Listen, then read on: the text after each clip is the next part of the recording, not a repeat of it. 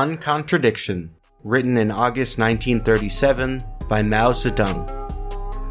This essay on philosophy was written by Comrade Mao Zedong after his essay on practice, and with the same object of overcoming the serious error of dogmatist thinking to be found in the party at the time. Originally delivered as lectures at the Anti Japanese Military and Political College in Yan'an, it was revised by the author on its inclusion in his selected works. The law of contradiction in things, that is, the law of the unity of opposites, is the basic law of materialist dialectics. Lenin said, Dialectics in the proper sense is the study of contradiction in the very essence of objects. Lenin often called this law the essence of dialectics. He called it the kernel of dialectics. In studying this law, therefore, we cannot but touch upon a variety of questions, upon a number of philosophical problems. If we can become clear on all these problems, we shall arrive at a fundamental understanding of materialist dialectics. The problems are the two world outlooks, the universality of contradiction, the particularity of contradiction, the principal contradiction, and the principal aspect of a contradiction, the identity and struggle of the aspects of a contradiction, and the place of antagonism in contradiction. The criticism to which the idealism of the Deborin school has been subjected in Soviet philosophical circles in recent years has aroused great interest among us. Deborin's idealism has exerted a very bad influence in the Chinese Communist Party, and it cannot be said that the dogmatist thinking in our party is unrelated to the approach of that school. Our present study of philosophy should therefore have the eradication of dogmatist thinking as its main objective. 1. The Two World Outlooks. Throughout the history of human knowledge, there have been two conceptions concerning the law of development of the universe the metaphysical conception and the dialectical conception, which form two opposing world outlooks. Lenin said, quote, The two basic, or two possible, or two historically observable conceptions of development, evolution, are development as decrease and increase, as repetition, and development as a unity of opposites, the division of a unity into mutually exclusive opposites and their reciprocal relation. Quote, Here, Lenin was referring to these two different world outlooks. In China, another name for metaphysics is Xuan Sui. For a long period in history, whether in China or in Europe, this way of thinking, which is part and parcel of the idealist world outlook, occupied a dominant position in human thought. In Europe, the materialism of the bourgeoisie in its early days was also metaphysical. As the social economy of many European countries advanced to the stage of highly developed capitalism as the forces of production, the class struggle and the sciences developed to a level unprecedented in history, and as the industrial proletariat became the greatest motive force in historical development, there arose the Marxist world outlook of materialist dialectics. Then, in addition to open and barefaced reactionary idealism, vulgar evolutionism emerged among the bourgeoisie to oppose materialist dialectics. The metaphysical or vulgar evolutionist world outlook sees things as isolated, static, and one sided. It regards all things in the universe, their forms and their species, as eternally isolated from one another and immutable. Such change as there is can only be an increase or decrease in quantity or a change of place. Moreover, the cause of such an increase or decrease or change of place is not inside things but outside them. That is, the motive force is external. Metaphysicians hold that all the different kinds of things in the universe and all their characteristics have been the same ever since they first came into being. All subsequent changes have simply been increases or decreases in quantity. They contend that a thing can only keep on repeating itself as the same kind of thing and cannot change into anything different. In their opinion, capitalist exploitation, capitalist competition, the individualist ideology of capitalist society, and so on, can all be found in ancient slave society, or even in primitive society, and will exist forever unchanged. They ascribe the causes of social development to factors external to society, such as geography and climate. They search in an oversimplified way outside a thing for the causes of its development, and they deny the theory of materialist dialectics, which holds that development arises from the contradictions inside a thing. Consequently, they can explain neither the qualitative diversity of things nor the phenomenon of one quality changing into another. In Europe, this mode of thinking existed as mechanical materialism in the 17th and 18th centuries, and as vulgar evolutionism at the end of the 19th and beginning of the 20th centuries. In China, there was the metaphysical thinking exemplified in the saying, Heaven changeth not, likewise the Tao changeth not, and it was supported by the decadent feudal ruling classes for a long time. Mechanical materialism and vulgar evolutionism, which were imported from Europe in the last hundred years, are supported by the bourgeoisie. As opposed to the metaphysical world outlook, the world outlook of materialist dialectics holds that in order to understand the development of a thing, we should study it internally and in its relations with other things. In other words, the development of things should be seen as their internal and necessary self movement, while each thing in its movement is interrelated with and interacts on the things around it.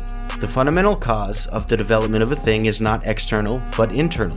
It lies in the contradictoriness within that thing. There is internal contradiction in every single thing, hence its motion and development. Contradictoriness within a thing is the fundamental cause of its development, while its interrelations and interactions with other things are secondary causes. Thus, materialist dialectics effectively combats the theory of external causes, or of an external motive force, advanced by metaphysical, mechanical materialism, and vulgar evolutionism. It is evident that purely external causes can only give rise to mechanical motion, that is, to changes in scale or quantity, but cannot explain why things differ qualitatively in thousands of ways, and why one thing changes into another. As a matter of fact, even mechanical motion under external force occurs through the internal contradictoriness of things. Simple growth in plants and animals, their quantitative development, is likewise chiefly the result of their internal contradictions. Similarly, social development is due chiefly not to external but to internal causes. Countries with almost the same geographical and climatic conditions display great diversity and unevenness in their development.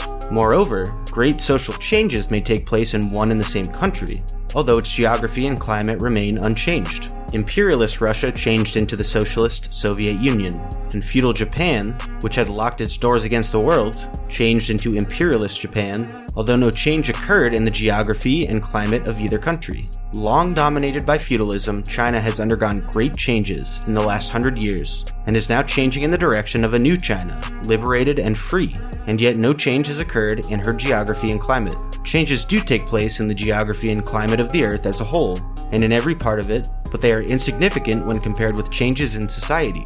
Geographical and climatic changes manifest themselves in terms of tens of thousands of years, while social changes manifest themselves in thousands, hundreds, or tens of years, and even in a few years or months in times of revolution. According to materialist dialectics, changes in nature are due chiefly to the development of the internal contradictions in nature. Changes in society are due chiefly to the development of the internal contradictions in society, that is, the contradictions between the productive forces and the relations of production, the contradiction between classes and the contradiction between the old and the new. It is the development of these contradictions that pushes society forward and gives the impetus for the supersession of the old society by the new. Does materialist dialectics exclude external causes? Not at all. It holds that external causes are the condition of change, and internal causes are the basis of change, and that external causes become operative through internal causes. In a suitable temperature, an egg changes into a chicken, but no temperature can change a stone into a chicken, because each has a different basis. There is constant interaction between the peoples of different countries. In the era of capitalism, and especially in the era of imperialism and proletarian revolution, the interaction and mutual impact of different countries in the political, economic, and cultural spheres are extremely great. The October Socialist Revolution ushered in a new epoch in world history, as well as in Russian history. It exerted influence on internal changes in the other countries in the world, and similarly, and in a particularly profound way, on internal changes in China. These changes, however, were affected through the inner laws of development of these countries, China included. In battle, one army is victorious and the other is defeated. Both the victory and the defeat are determined by internal causes. The one is victorious either because it is strong or because of its competent generalship. The other is vanquished either because it is weak or because of its incompetent generalship. It is through internal causes that external causes become operative. In China, in 1927, the defeat of the proletariat by the big bourgeoisie came about through the opportunism then to be found within the Chinese proletariat itself, inside the Chinese Communist Party. When we liquidated this opportunism, the Chinese Revolution resumed its advance. Later, the Chinese Revolution again suffered severe setbacks at the hands of the enemy because adventurism had risen within our party. When we liquidated this adventurism, our cause advanced once again. Thus, it can be seen that, to lead the revolution to victory, a political party must depend on the correctness of its own political line and the solidity of its own organization. The dialectical world outlook emerged in ancient times, both in China and in Europe. Ancient dialectics, however, had a somewhat spontaneous and naive character. In the social and historical conditions then prevailing, it was not yet able to form a theoretical system, hence, it could not fully explain the world, and was supplanted by metaphysics. The famous German philosopher Hegel, who lived in the late 18th and early 19th centuries, made most important contributions to dialectics, but his dialectics was idealist. It was not until Marx and Engels, the great protagonists of the proletarian movement, had synthesized the positive achievements in the history of human knowledge, and in particular, critically absorbed the rational elements of Hegelian dialectics and created the great theory of dialectical and historical materialism that an unprecedented revolution occurred in the history of human knowledge. This theory was further developed by Lenin and Stalin. As soon as it spread to China, it wrought tremendous changes in the world of Chinese thought. This dialectical world outlook teaches us primarily how to observe and analyze the movement of opposites in different things, and, on the basis of such analysis, to indicate the methods for resolving contradictions. It is therefore most important for us to understand the law of contradiction in things in a concrete way. Stay tuned for sections 2 through 7.